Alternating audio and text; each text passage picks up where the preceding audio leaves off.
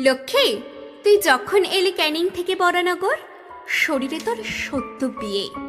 দিঘের মতো দু চোখ তোর। দু চোখে তোর বরানগর দু চোখে তোর শ্বশুর বাড়ি টিনের চাল, মাটিতে শোয়া, মাথার পাশে ভাতের হাঁড়ি। বাসি রুটির সঙ্গে নুন, সঙ্গে ভাত একটুখানি। তাতেই সই। তুই তখন বস্তি ঘরে রাজেন্দ্রাণী। কিন্তু যেটা বলার কথা। কে তোর বর? কোন ছেলেটা?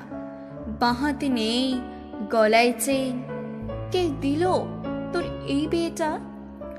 লক্ষ্মী, তুই যখন এলি ক্যানিং থেকে কলকাতায়, তখনই জানি দুঃখ আছে তোর শিকরে তোর পাতায়।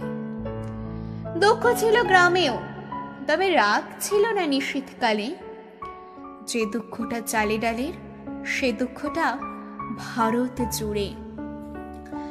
বছর যেতে না যেতে তুই হাওড়া থেকে কোথায় গেলি?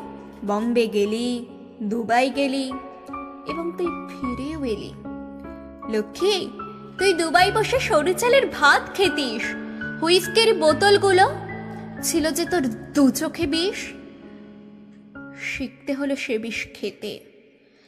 বিষ্ণু খেলেছিল চাবুক। ক্যানিং থেকে দুবাই এসে শুকিয়ে গেল দিঘের বুক।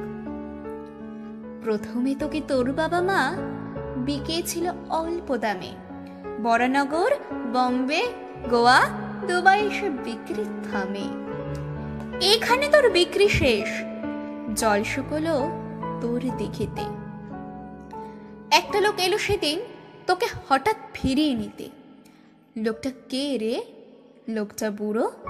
লক্ষ্মী, তুই ওকে চিনিস? ও তোর বর, ও তোর স্বামী। কোথায় যেন দেখেছিলিস, বিয়ের রাতে এক ঝলক বড়নগর দু একবার। কোথায় খেত, কোথায় শুত, থেকে থেকেই যেত বিহার। ধরেনি হাত, ধরেনি বুক, কখনো তোকে মারেনি চর লোকটা কে রে?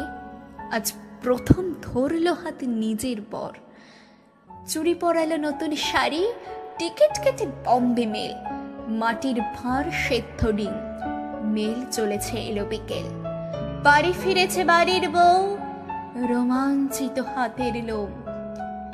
এবারই তোর আসল বাড়ি, বাড়ির নাম লিলুয়াহ এখানে এসে পৃথিবী পেলে, দেখতে পেলে দেবী নিয়তি। সন্ধে হলেই বিড়ি ধরায়। লক্ষ্মী আর সরস্বতী।